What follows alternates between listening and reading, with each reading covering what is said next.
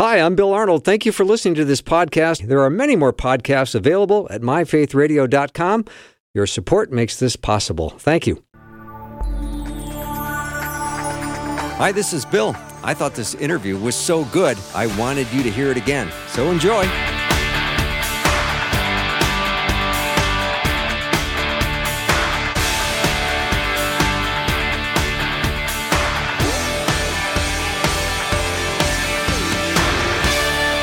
And a warm welcome to the afternoon show. I'm Bill Arnold. Dr. Bob Moeller is my guest. You know, if you've opened the paper or looked on the internet nowadays, you're going to see a tremendous amount of information uh, on narcissism. And I think a lot of it has to do with social media and other social media platforms. And it is getting to be quite a concern and problem. Now, today on the show, Bob is going to talk to us about that. And, and he said, The question is, am I addicted to myself? And that's what we're going to find out about. Bob uh, Moeller is a marriage counselor and all around uh, awesome guy. And every time he's on the show, I learn so much.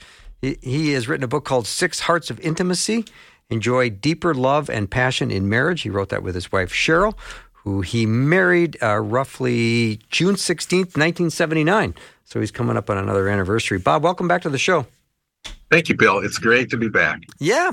And you've got a, a another anniversary coming up with Cheryl, and as you continue your powerful ministry of helping uh, heal uh, people from difficult marriages, I know that narcissism comes up as one of the big problems in relationships.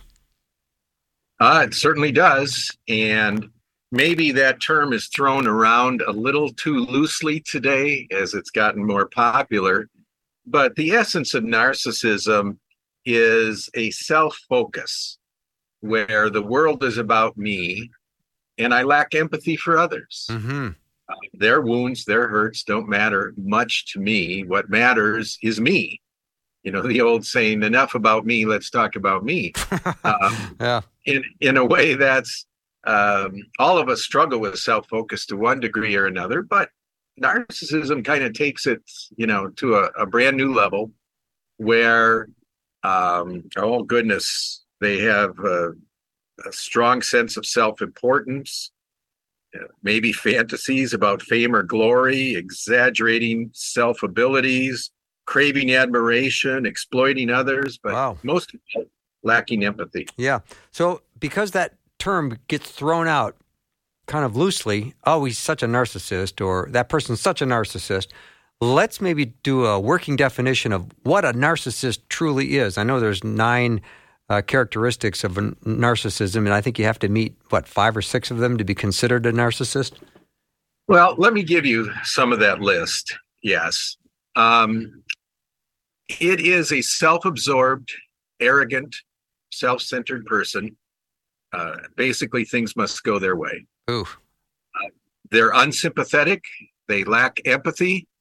Other needs are not valued or cared about, or they just disregard your feelings. Uh, number three, they're controlling, manipulating, intimidating. They often use demands, commands, and orders. Uh, number four, they employ anger and rage uh, to get people to comply. Uh, they're critical of others. They're resistant to criticism, can't be confronted. I can't be wrong. Any problems are your fault.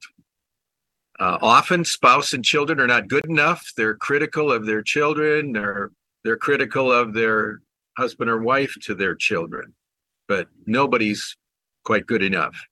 And the silent treatment. They refuse to talk to you if you don't agree. Uh, more to the point, they'll end relationships with those who disagree or will not be controlled. So if you see yourself maybe five, four, five, six of those, there could be an issue. Yeah. Well, that list you just went through is a pretty pretty hard to listen to. The person you described is not a person that would you'd want to spend a lot of time with. No, in fact, um, you know, I heard one author or one commentator say that with with narcissists, there's always a growing body count. Uh, I don't mean to laugh, but boy, is that a sorry comment. Yeah, in other words, they leave behind them broken relationships, wounded people, uh, not a dangling participle, but a a, a dangling participation, maybe where mm-hmm. they're just withdrawing because you upset them. They often tend to have a real desire to litigate the past. In other words, past grievances, past wrongs, past injustices, they can't let go of them. Um, and they'll go back to them over and over again. Um, and so they want to relitigate the past. And then often with that, Bill, is a certain contempt for people. Maybe people that have offended them or hurt them or disappointed them. Narcissists tend to be at their worst when they're disappointed or stressed. When life is disappointed, or people have, or they're really stressed out, that's when things can turn ugly. Uh, prior to that, they can be rather charming. Mm-hmm. Uh, they can be um, the kind of the uh, the person who well, one phrase I heard is they love bomb others to begin with. What does that mean, Bob? What does love bomb mean? Love bombing, they just pour it on. Okay. How great you are, gifts, invitations, um, wanting to spend time. Uh, you're the best. I've never known anyone so wonderful as you. You know, let's let's do this together. Let's do that. Um, they're showered with they'll shower other people with compliments, maybe even flattery. It's called love bombing. Okay. But when Only things way. Yeah. Go ahead. But when things don't go their way, then there's going to be trouble. Oh, things turn on a dime. uh, they become nasty. They become demanding. Um, entitlement is one of the giveaways of a narcissist. They feel that other people and life in general owes them something. So they can be very demanding. That's where after you've been love bombed and you kind of buy into the relationship, now all of a sudden you're doing a lot more of the giving and they're taking doing a lot more of the taking. Mm-hmm. So the anger and the rage, that's a big red flag. And if you see that uh, in any kind of relationship, you're going to want to be very, very careful about how involved you get. Yeah, another term we use for that is turbocharging which is if you upset me, I'm going to use anger, control, unrealistic expectations to get you to back off or to submit. And I think we all know people that can be fairly reasonable until you cross them. But then all of a sudden, it's maybe win at any cost. Mm-hmm. And with that comes anger and rage and uh, control because most people will back away, will back down, if you will, when confronted with turbocharging. Mm-hmm.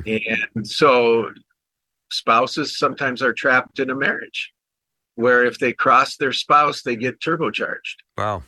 And they learn after a while, no, you don't do that. Mm-hmm. People say that. You know, I remember even as a like fifth grader, sixth grader, I grew up in the Minneapolis area, and a friend of mine from school took me to a Twins game. And the dad took us, and it's my friend in sixth grade, a younger brother who might have been more towards six or seven, quite a bit younger. And we were leaving the game. The game was over. And we were walking up the steps toward the exit, and somehow the little kid had slipped away, you know, just momentarily. Yeah. And I don't know where he was, but with the people leaving, you couldn't quite see him. The father came up to his son and me with rage in his eyes and in his face, not just worry, but rage, and screamed, Where is he? You were supposed to be looking after him. This is your fault. And I remember at the time, like being shaken. The guy was so, you know, uh, bent out of shape. Classic narcissist. Mm-hmm. Uh, classical, I should say, narcissistic behavior, which is if something goes wrong, you must find someone to blame. And you must uh, deal a heavy dose of shame, uh, of anger and rage. You must make them feel worthless for mission to be accomplished. And I think it's very sad to be in a relationship, friendship, working in an office, maybe a church setting. I've known some who say they are Christians who have behaved that way. Um, they turbocharge other people. But, you know, it's interesting, Bill, underneath it, someone observed that a great number of narcissists were overindulged as children and undernourished or undernurtured, I should say. Overindulged, undernurtured. In other words, they got their way, they were allowed to do this, they were told they were special, whatever, but they weren't really loved. They really weren't cared for. Mm-hmm. And they grow up with this desire for validation, which is all consuming. You can't understand an, a narcissist unless you know their number one goal in life is to be validated. And they will do anything, including changing reality, uh, in order to be so. Wow. Dr. Bob Moeller is my guest. We're talking about narcissism, and the question is Am I addicted to myself? We're going to continue our discussion. If you have a question or comment for Bob, let me know what it is. You can text it over 877 933 2484. Already have one in, Bob. It says, Wow, it's like Bob has been living in my house. We're going to take a short break and be right back with Dr. Bob Moeller.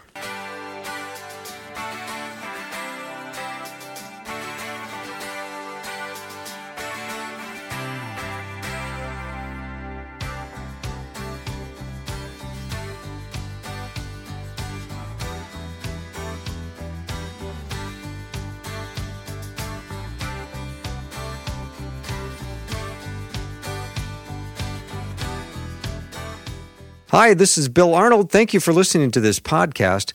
When I pray, I love to go to God's Word and pray back to the Father. I love to go in Psalm 103, where I start by praying, Praise the Lord, my soul, all my inmost being, praise his holy name. Praise the Lord, my soul, and forget not all his benefits who forgives all your sins and heals all your diseases, who redeems your life from the pit and crowns you with love and compassion, who satisfies your desires with good things so that your youth is renewed like the eagles. I always think if I start talking to God with His words, I let Him start the conversation. That's always the way that I love to pray. Praying together at myfaithradio.com.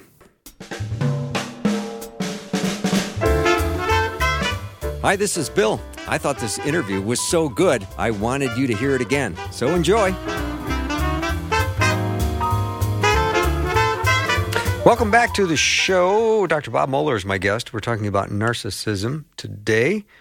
And we defined narcissism as someone self absorbed, unsympathetic, controlling, manipulating, full of anger and rage, critical of others, uh, your spouse, your kids, they're never good enough. And then you give the silent treatment if and you refuse to talk if you don't agree.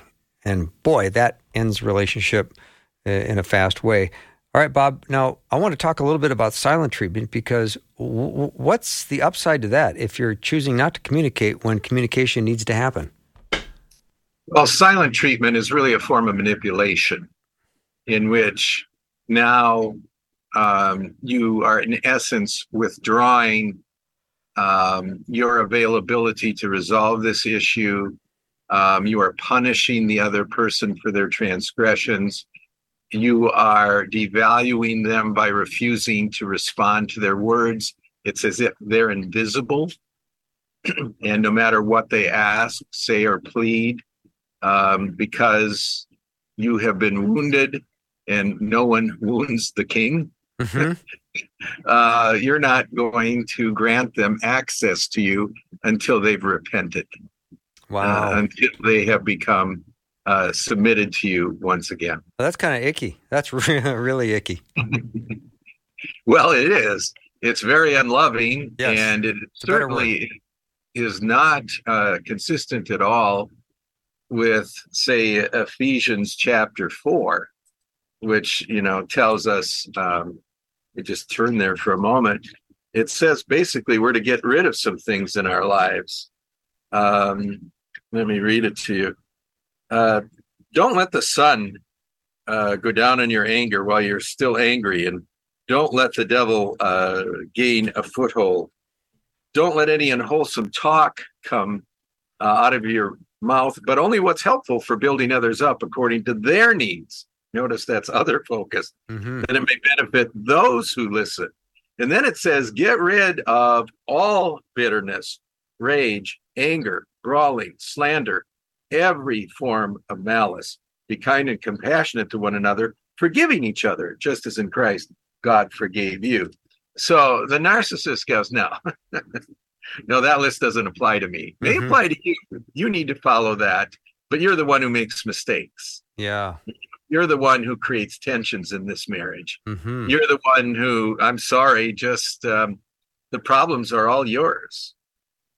Um, one of the things a narcissist cannot do, at least without the help of the Holy Spirit, is they cannot believe another person's reality.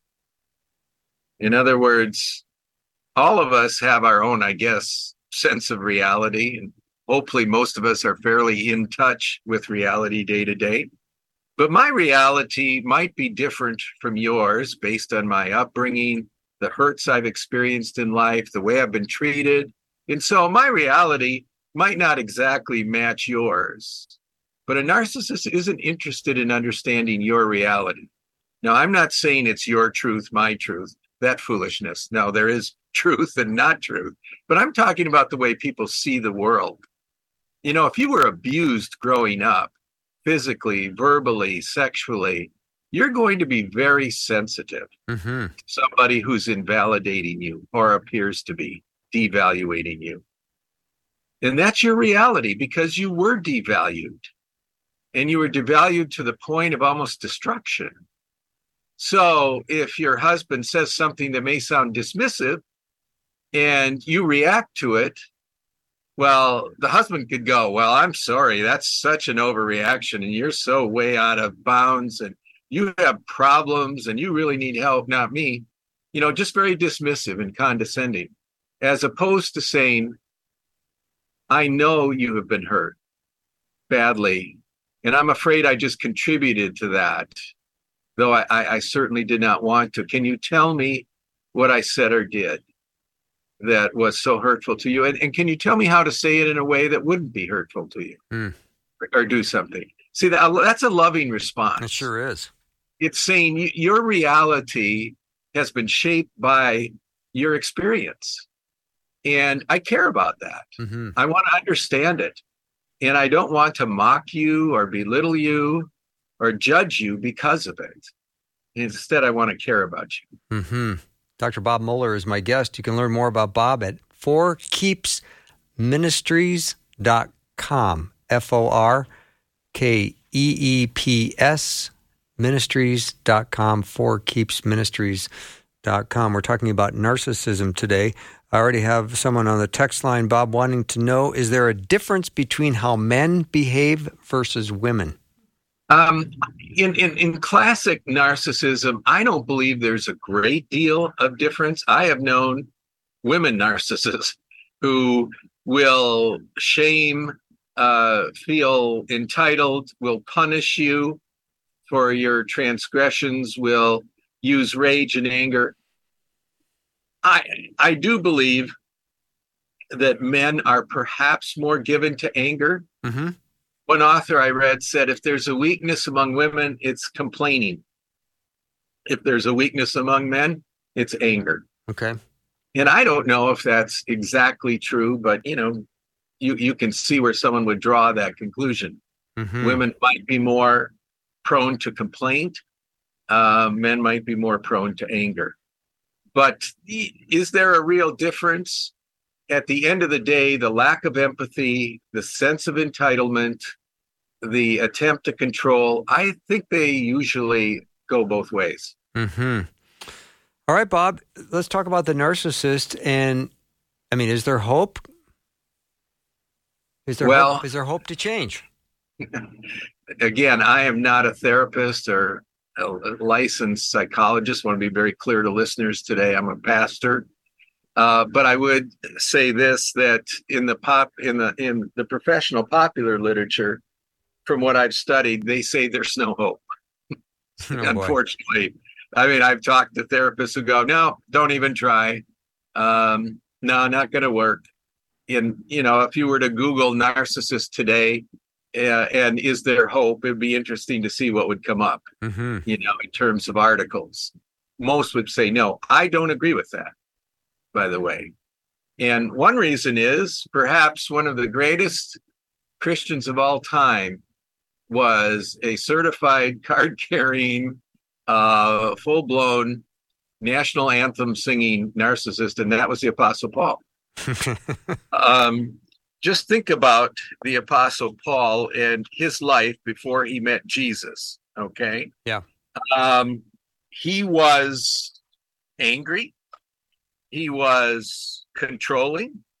Uh, he was filled with rage. He he saw everybody else as wrong in the world, mm-hmm. and he's right. Uh, he showed no mercy or empathy toward those he had arrested. He admitted he had them put in prison. He held the clothes of the people who stoned Stephen to death. And the Bible says clearly he gave his approval. If there was ever a man self absorbed, uh, if there was ever a man that lacked empathy, if there was ever a man who turbocharged to the degree of actually taking the lives of others, it was the Apostle Paul. Now, I want listeners to consider this the same man who did all those things also wrote the love chapter Mm. in First Corinthians 13. The same man that Jesus had to knock to his knees on the road to Damascus uh, because, and say, Why are you persecuting me? And the, the thought had never dawned on Paul that he could be wrong. Well, who are you, Lord? I mean, what, what's going on? What am I doing here? But then eventually, of course, uh, he came to repentance um, it was really an amazing story. In fact, just let me um, read a very short portion of that. Um, as he neared Damascus on his journey, suddenly a light from heaven flashed around him. He fell to the ground, heard a voice say, Saul, Saul, why do you persecute me? Who are you, Lord? Saul asked. I am Jesus, whom you are persecuting. Now get up, go into the city, and you will be told what you must do. The men traveling with Saul stood there speechless. They heard the sound, but did not see anyone. Saul got up from the ground, but when he opened his eyes, he could see nothing. I mean, this is so typical, if you will, of narcissists, is that they can't see anything about their how they're acting. They can't see what they've been doing. They, they can't comprehend that they might have been wrong.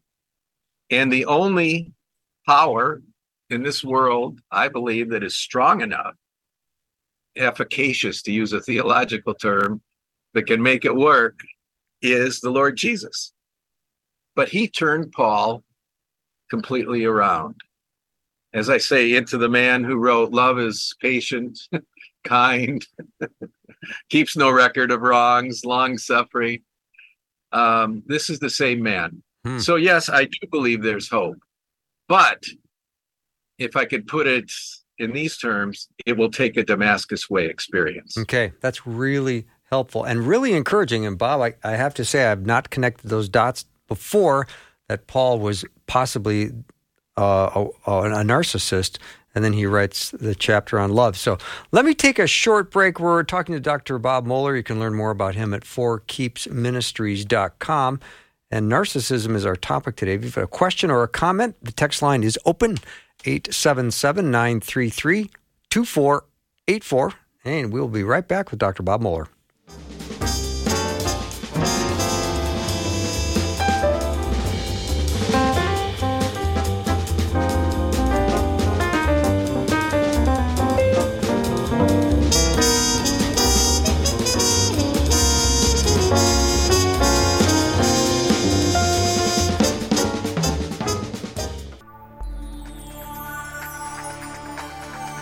Hi, this is Bill. I thought this interview was so good, I wanted you to hear it again. So enjoy. Drive time, drive time. Let's get it started. Jump in your car. What's for dinner? It's the afternoon show with Bill Arnold. I'm back with Dr. Bob Moeller, and today we're discussing narcissism. And there's a lot of interested people on the text line, Bob, that are very curious about um, what we're talking about, which is always good. And unfortunately, there's people that are expressing uh, being involved with narcissists, and of course, that's difficult to deal with. Um, a listener said a year ago, our daughter married a man that we feared at the time was a narcissist. He has not allowed her to come and visit us at our home. He's angry with us because we couldn't give him our blessing for marrying our daughter. The only way to have a relationship with him seems to be uh, to keep things very superficial and pretend. My husband doesn't think as Christians it's okay to pretend. I just want to maintain a relationship with our daughter. Yes, well, there's a lot of sadness and sorrow contained in that There short is. paragraph.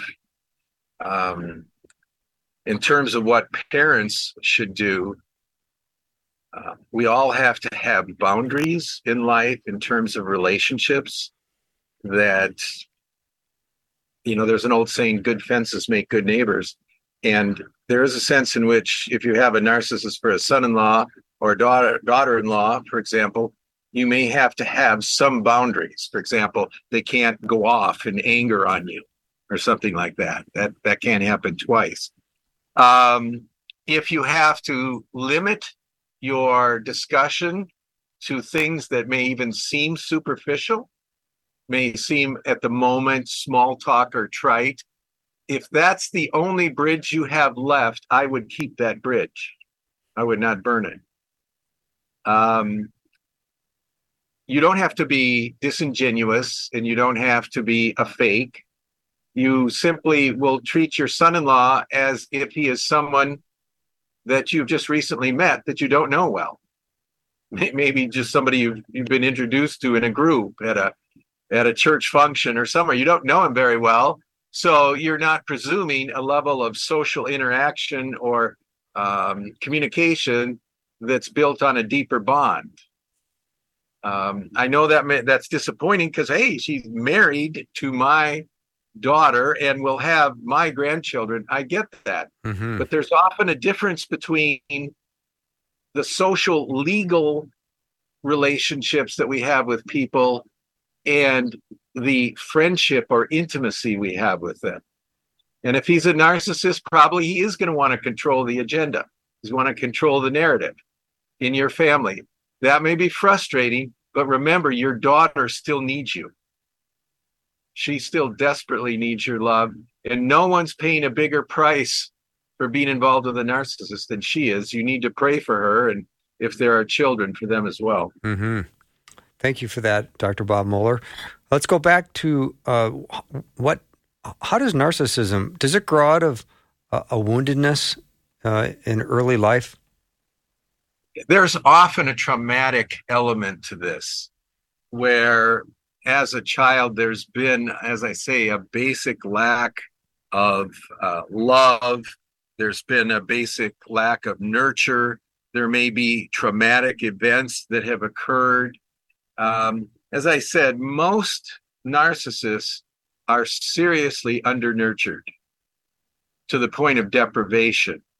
And so they spend the rest of their life nurturing themselves, which, you know, I don't care how you want to twist that, it doesn't come out healthy hmm yeah to care for ourselves in a in a yeah there's a certain level in which we have to care for ourselves as uh, paul says we should care for our wives as we care for our own body. You know there's a level of self care but at that point they are going to reconstruct reality.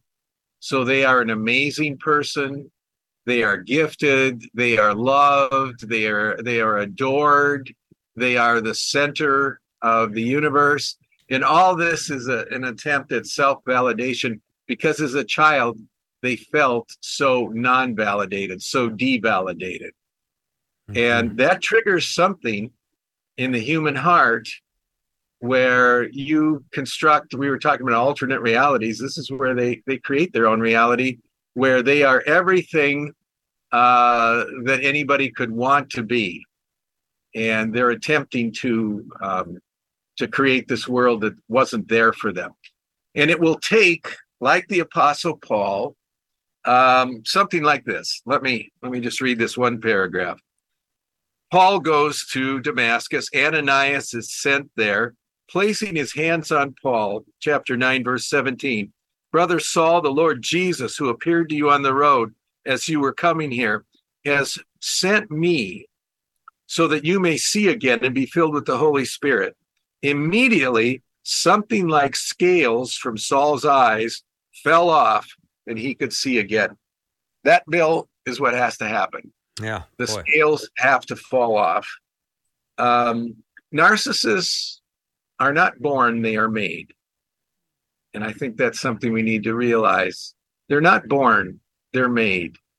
And so a combination of things, what they did receive, like for example, an overindulged child is overindulged because it makes the parent feel good. It isn't for the child's sake, it's so Mhm. the parent can feel good. And the child instinctively knows that.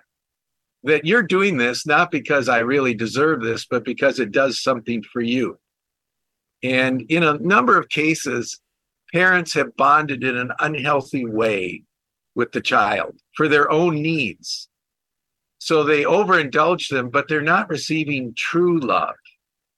They're not receiving the real type of love that a parent should be offering a child, which is not indulgence and flattery and entitlement, but it's it's loving. Well, in um, first second First Thessalonians chapter two, it says mothers should treat their children if they're dear to them, should share their very lives with them, should be gentle with them. It says fathers should be encouraging, comforting, urging them to live lives worthy of God. If you want wonderful descriptions of biblical parenthood, it's in the second chapter of First Thessalonians. See, that kind of love produces very healthy children hmm but a self-focused love and i guess we're talking about a parent that may be narcissistic does produce a narcissist or can hmm Bob, is narcissism a possible side effect of an only child? Well, you talked about overindulging. I think, well, if you have one child, you, there's a tendency that that child gets an inordinate amount of attention because there's no brothers and sisters. right. I wouldn't say it's a one for one type of thing. Okay. uh, i don't know that anyone's more at risk because of that. Yes you have one child but that doesn't mean you'll indulge them. It doesn't mean you'll flatter them. It doesn't mean what we used to call spoiling a child. Uh, i know many only children that are so healthy wonderful uh, giving people. And i know people raised in large families that are incredibly narcissistic. Hmm so I, I don't think that that it could be a obviously you could see a danger there, but I think it all has to do with you know the the spiritual and, and mental well being of the parent as opposed to the number of children. hmm All right, I got one more comment, uh, and then I would like to move on to some things that narcissists can do to change because I want this to be a hopeful hour. Uh, listeners said 14 months ago, my narcissist husband left home in turbocharged event. Three days later, he said that he was coming home, and I said no. He told our adult children that he left because I was having an affair, and now the children will not have a relationship with me, and that's an awfully sad situation as well. Well, again, they love to control the narrative, don't they? They sure do. And so the only way um, they not only want to control what you think about them, uh, they want to control um, what others think about you. Oh. You know, you Oh. know? So they're not content just controlling you. They want to control what others think about you. Mm-hmm. So in this case, rather than admit that he had a rage and anger problem and was turbocharging, he instead blame shifts and says, Well, it's because your mother is unfaithful, because she's a person of such uh, a low character. Wow. And uh, sadly, the children bought into that. But I just want listeners to remember there's a God in heaven, and he sits upon the throne, and he observes the sons of men, and he will not allow a lie to stand forever. He will not allow things to go on. You know, the scripture says, Will not the judge of all the earth do right? hmm And we have to have a confidence in that Yeah. you know, in the short term, people can get away with stuff like that. but in the long term, the truth comes out. Mm-hmm. The truth, someone once says lies have short legs, they can't travel very far. That's so true. And so in this case, she needs to just simply commend this to God and say, Lord, you know the truth. You know what's going on here. In your time and in your way, um, reveal it. Mhm. Until then, I will not retaliate. I will not return evil for evil to my husband. I will not even try and divide our children over this. Uh, David said, My salvation and honor belong to you, O Lord. And many a times in my life, and maybe you have done the same, and our listeners, I've had to leave my reputation to God. Mhm. And um, He is faithful God. And He says He will make the light dawn for the righteous and for the upright.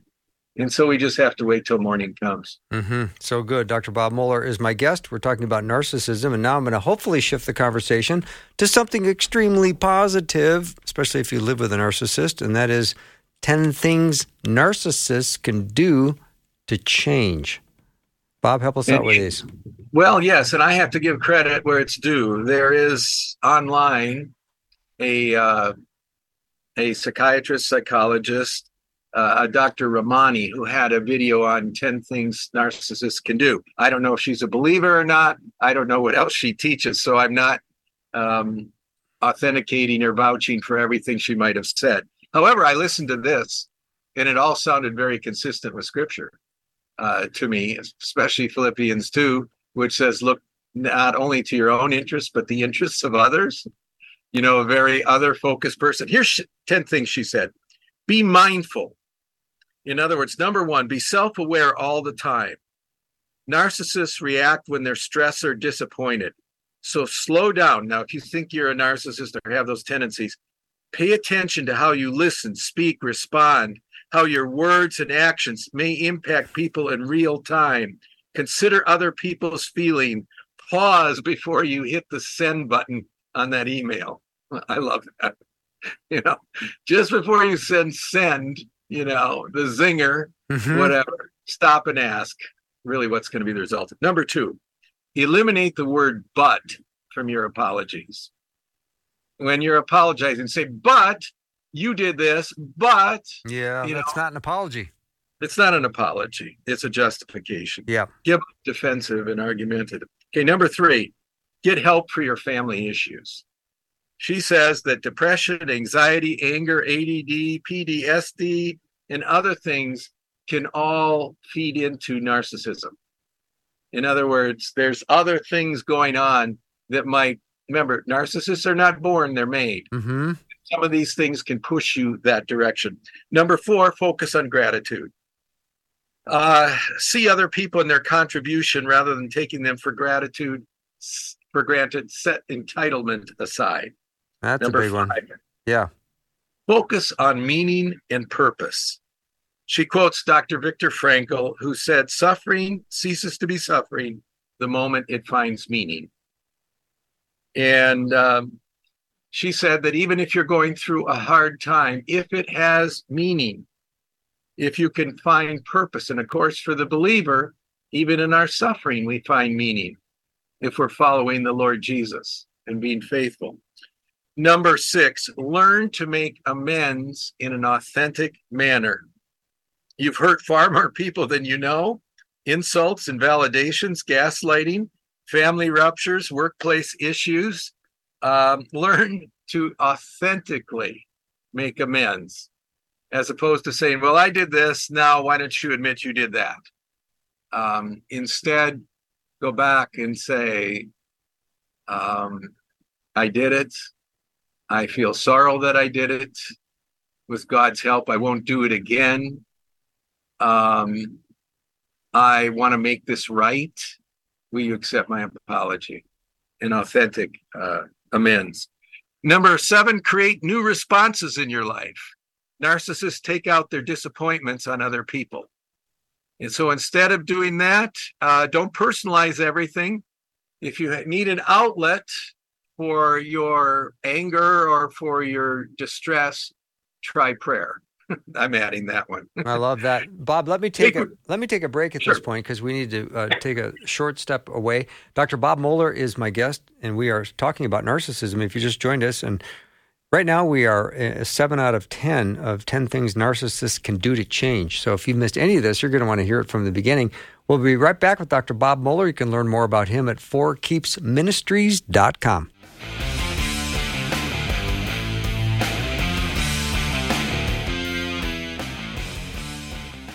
Thanks so much for listening to Afternoons with Bill Arnold. Hey, I'm Susie Larson. If you enjoy what you're finding here, consider subscribing to some of our other Faith Radio podcasts, like mine, for instance. You can search Susie Larson Live at myfaithradio.com or wherever you listen to podcasts. Hit subscribe and have a great day. Hi, this is Bill. I thought this interview was so good, I wanted you to hear it again. So enjoy.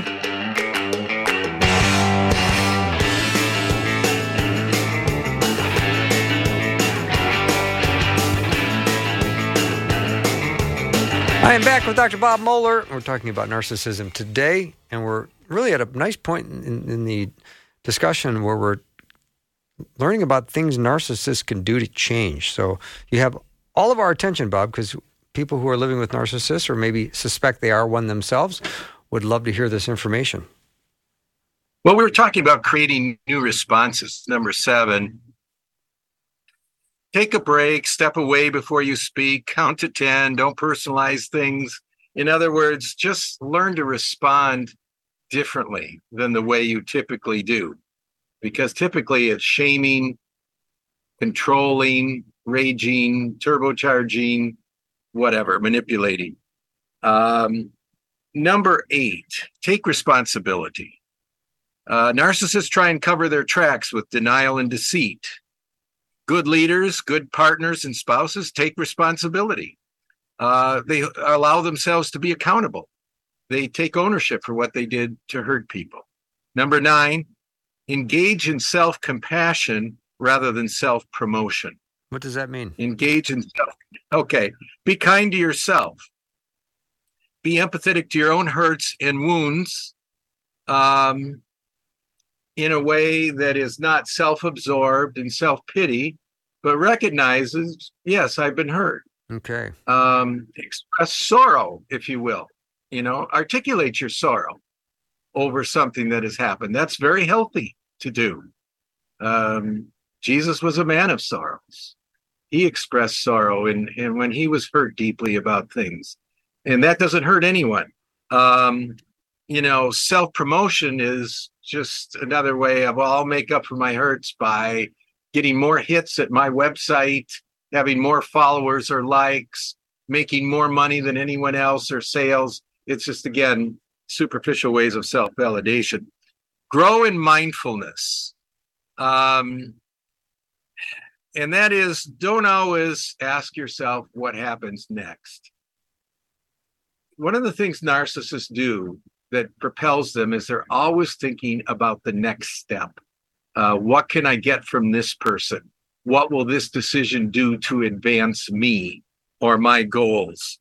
As opposed to, am I really aware of the people around me and the needs they have?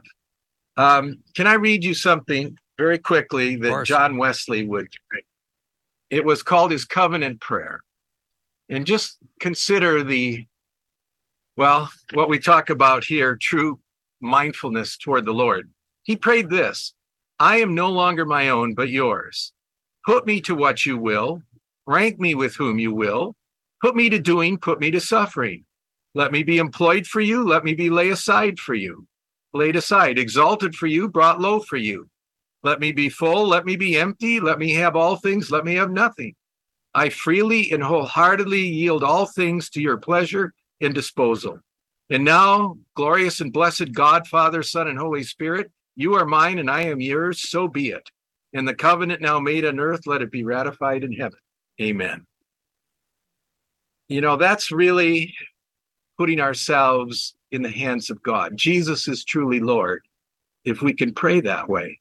And that's so the opposite of me being Lord, which is, uh, you know, obvious narcissism. Mm-hmm. Um, instead of validating others, Uh, I'll throw in a couple for free here. Instead of val- invalidating uh, yourself, validate others. Give up on entitlement. Give up on arrogance. Let other people be in charge. Stop rage, impulsivity. Turn down the volume and anger. Um, instead of validating yourself, work on validating others. So um, that's the list. Those are things that you can do if you find you're struggling. And you know, whether we are think we may be narcissistic or not, that's an awfully good list for all of us. So true. Um, Dr. Bob Moeller is my guest, and we're talking about narcissism. And a question that came in uh, Are narcissists made by parents who are narcissists, and so on, and so on, and so on? Can be, Okay. can be. Often it's a pattern of behavior that's inherited. Uh, on the other hand, you can have, um, well, look at the prodigal son. Uh, he had a wonderful father, and he was a classic narcissist. he left home. He uh, he was going to control his own life. He didn't care who he hurt. He didn't care about the disgrace. He didn't care about the people he left behind. None of that mattered except himself. Mm-hmm. But isn't that another wonderful example of the fact that narcissists can change? Yeah. Bob, do narcissists, narcissists just hang up the phone instead of saying goodbye? If, if things aren't going the way they like, they just hang up. Well, again, if control is your primary objective, that's an effective way to do it. Mm-hmm. Is I'm going to control the situation, and so I'll end it when I want to. Right, right. Another listener said, I know someone uh, like that, a good friend of mine, and he's not saved, but I still continue to be his friend and pray for him. Is there anything I can do to help him with that, or just wait until he accepts the Lord? Well, I think you modeling other focused, other people focused behavior.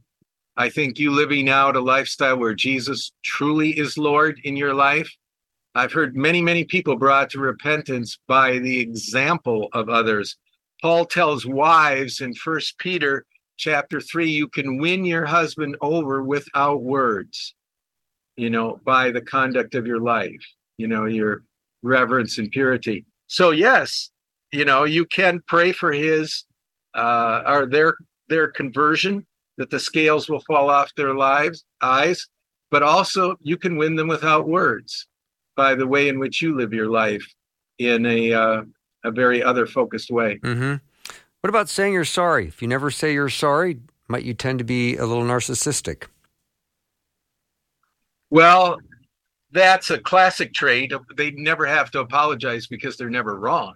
So uh, they would actually feel they were being invalid to they feel they'd be disingenuous to apologize but other times um, people who were raised in an environment where they never heard apologies only shame may believe that to admit you're partially wrong means you're entirely wrong that everything about you is wrong and those people sometimes struggle apologizing Yeah. but- because to them you're giving away the whole story Ooh.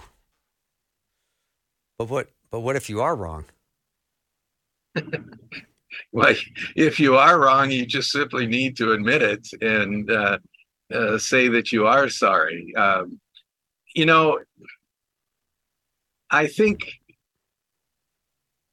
Well, let, let me put it this way: many relationships that are in jeopardy today, particularly where there's narcissistic behavior, the question has to be answered: Are you more interested in caring about the pain of others? or are you more upset with their sins? Um, in other words, one of the ways that we can get beyond our narcissism is to care about other people's pains rather than listing their faults in order, alphabetically, you know, emphasize, right? That's good. And that's what Jesus did. Jesus did that. He, when he met the woman at the well, when he met uh, uh, Zacchaeus and others, he knew there was sin. And can anyone say Jesus was soft on sin, really? But he started with their pain. And by caring about their pain first, they saw their sin. And you could argue Zacchaeus was a narcissist in what he was doing, robbing his own people, uh, stealing from innocent families, widows, others, collecting money for himself. That's pretty hard hearted. Yeah. And of course, the woman at the well was very, her heart had become very calloused toward um, immorality and wrong and whatever. But Jesus cared about their pain. Then he addressed their sin. Yeah. That's fantastic. And I think that, that that's what we need to do. Yeah. Bob, it's always a delight to have you on the show. Thank you so much for dealing with this topic in such an artful way. I thought you did an amazing job, and I so appreciate it. Well, thank you very much. You bet. Dr. Bob Moeller has been my guest. You can learn more about him at forkeepsministries.com. That wraps up our show for the day and for the week. Thank you for supporting Faith Radio. See you next week.